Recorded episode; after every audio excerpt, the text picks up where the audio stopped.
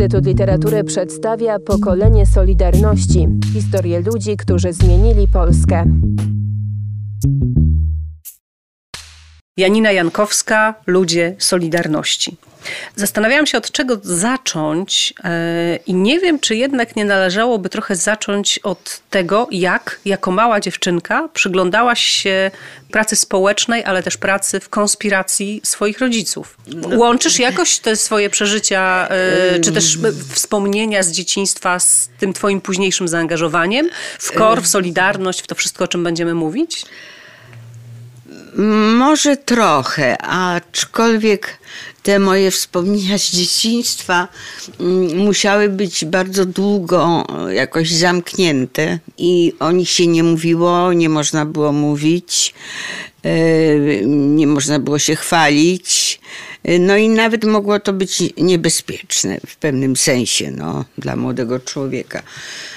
A to z tego względu, że mój tata był aresztowany w 1947 roku. Myśmy byli dziećmi wtedy. Była nas trójka rodzeństwa. I w tym dniu aresztowania jednocześnie ekipa Urzędu Bezpieczeństwa wkroczyła do mieszkania naszego na Saskiej Kępie. I dzieci były same pod opieką naszej niani. Więc wejście 4 albo nawet 5 panów, którzy weszli dosyć brutalnie. Ostatni wziął krzesło i ustawił je przy drzwiach od razu. Niania moja zaczęła krzyczeć ratunku bandyci. Została uderzona w taki sposób, że przeleciała przez cały korytarz. My jako dzieci też wyskoczyliśmy na balkon, wołając pomocy. Tam pomoc nie przyszła. Natomiast kolejne osoby, które przychodziły do mojego mieszkania, to już w nim pozostawały. Mówię, poza mamą, która przywróciła z ciotką i zaskoczona. Ale potem różni... Czyli to był kocioł, tak zwany. Klasyczny kocioł, który trwał tydzień. Kocioł. A ile ty miałaś wtedy lat? Mówisz, że byliście dziećmi? Ty byłaś najstarsza, najmłodsza? Nie, ja byłam najmłodsza.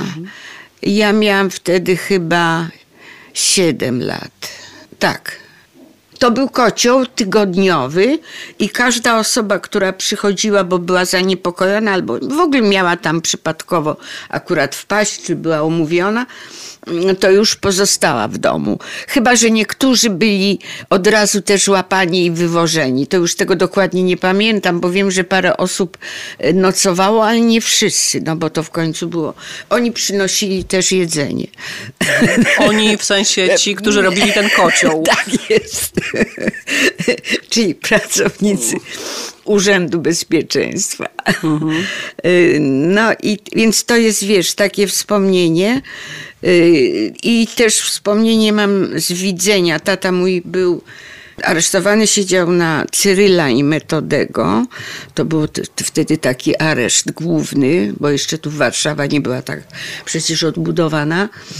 I pamiętam takie widzenia, pamiętam też, bo pod stół wchodziłam i podsłuchiwałam rozmowy starszych ludzi, kiedy mama już znalazła, tam przyjaciele mojego ojca i tak dalej pomagali mamie.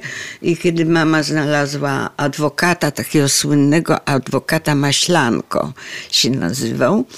Był dobrym adwokatem, ale przede wszystkim miał świetne znajomości i relacje z rządzącymi. Ja tego nigdy do końca nie dociekłam, nie sprawdziłam, ale z tych moich podsłuchiwanych rozmów to wydawało mi się, że słyszę taką rzecz, mianowicie mama musi zapłacić, i to była Maślanki jakby propozycja, siostrze Bieruta. I wiem, że w piecu, bo tam jeszcze były takie piecze, mama wynosiła jakieś takie złote krążki i przygotowywała, i tam, nie wiem, ktoś coś przynosił.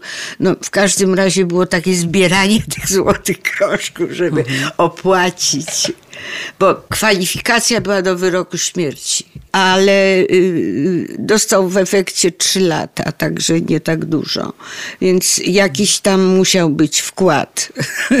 No dobrze, coś tam musiało się dziać. Wiesz, ja po latach, teraz dopiero dostałam z IPN-u materiały z przesłuchań mojego ojca.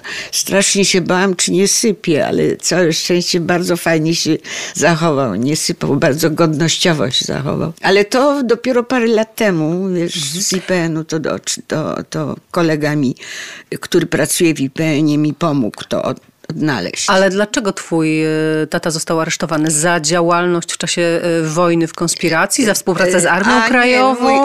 Nie, widzisz, ja mam tu bardzo takie ciekawe pochodzenie. Mój tata był endekiem Narodowej Demokracji. Był bardzo młodym, aktywnym takim.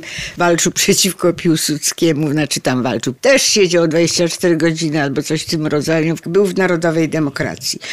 A w czasie wojny myśmy mieszkali na Czackiego. W moim domu przygotowywało się fałszywe tak zwane kenkarty, które były drukowane na Jasnej Górze, w drukarniach jasnogórskich, i przywoził te kenkarty taki ojciec Polikarp, który miał u nas swój pokój, i w te kenkarty wpisywało się różne nazwiska ludzi z podziemia, i mój tata, to jest charakterystyczne, właśnie był endekiem, ale on przechował 2 Żydów w czasie okupacji w Warszawie.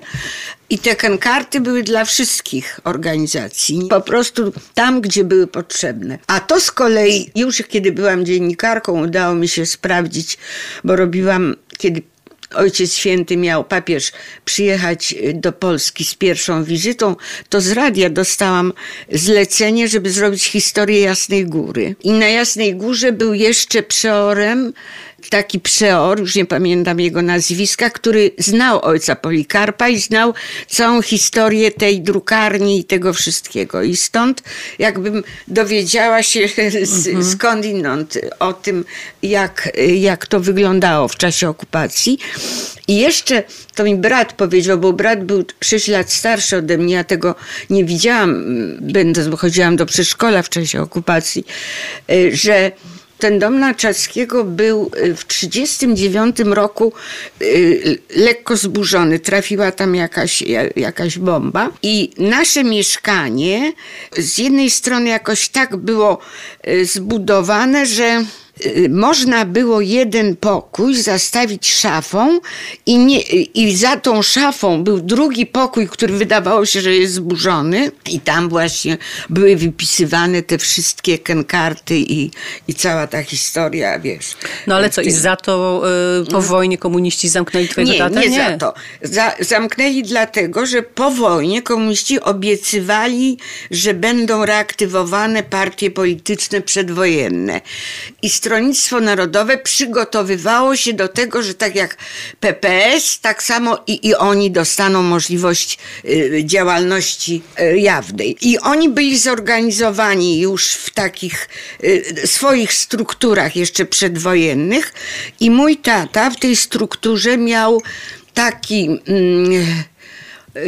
to była struktura warszawsko-łódzka, to wiem, i jego zadanie polegało na tym, że on otrzymywał pieniądze i listę, do której zgłaszały się wdowy i rodziny, które straciły swoich członków w czasie okupacji. Ja nie wiem skąd, czy z zachodu, czy skąd przychodziły pieniądze, i u mojego taty, mój tata miał wtedy przedsiębiorstwo Techno Młyn. Ja jestem w ogóle córką młynarza, od tego się zaczyna. I on miał sklep z tymi różnymi młynarskimi częściami. Jeden sklep był na Czackiego, a potem jakoś to było przeniesione na Pragę, na ulicę Brzeską 8. I tam mój tata jeszcze był współwłaścicielem ostatniego młyna w Warszawie. I w tym młynie właśnie przechowywał Żydów. Ten młyn dawał pierwszą mąkę po wojnie dla mieszkańców Warszawy. No i obok był ten Techno Młyn i tam ojciec mój, no był punkt taki, że jasne, ludzie przychodzili, no bo jak sklep to przychodzą i tak dalej. No ale w końcu to UB odkryło i wtedy został aresztowany. I tak to wyglądało. Chociaż muszę ci przyznać, że bardzo trudno mi było jakby wyciągnąć informacje na temat tego okresu, a zresztą mam sobie do zarzucenia, że sama mało się interesowałam, nawet będąc dziennikarką, wiesz, że nigdy właściwie mojego ojca nie nagrałam, wiesz. Ale i on niechętnie, jak wracał, to tak jakoś bardzo ogólnikowo i niechętnie. I co ciekawe, że o tym, że przechował tych Żydów, to się dowiedziałam po jego śmierci, właśnie na pogrzebie od jego przyjaciela. Więc wiesz, dziwne to wszystko jest. Powiedz jeszcze tylko na koniec, jak się nazywał twój tata? Mój tata nazywał się Zygmunt Gajewski. I myślę, bardzo że... jestem z niego dumna, wiesz, i właśnie takie mam... Choć pewnie nie był idealnym człowiekiem we w innych sprawach, ale to nie o to chodzi. Myślę, że jego zainteresowania polityczne też w jakiś sposób zostawiły ślad i na mnie, i na moim rodzeństwie, bo właściwie wszyscy zawsze interesujemy się tym, co się dzieje w Polsce. No i coś takiego, to myślę, że jemu zawdzięczam. Pokolenie Solidarności. Cykl podcastów przygotowanych przez Instytut Literatury w Krakowie.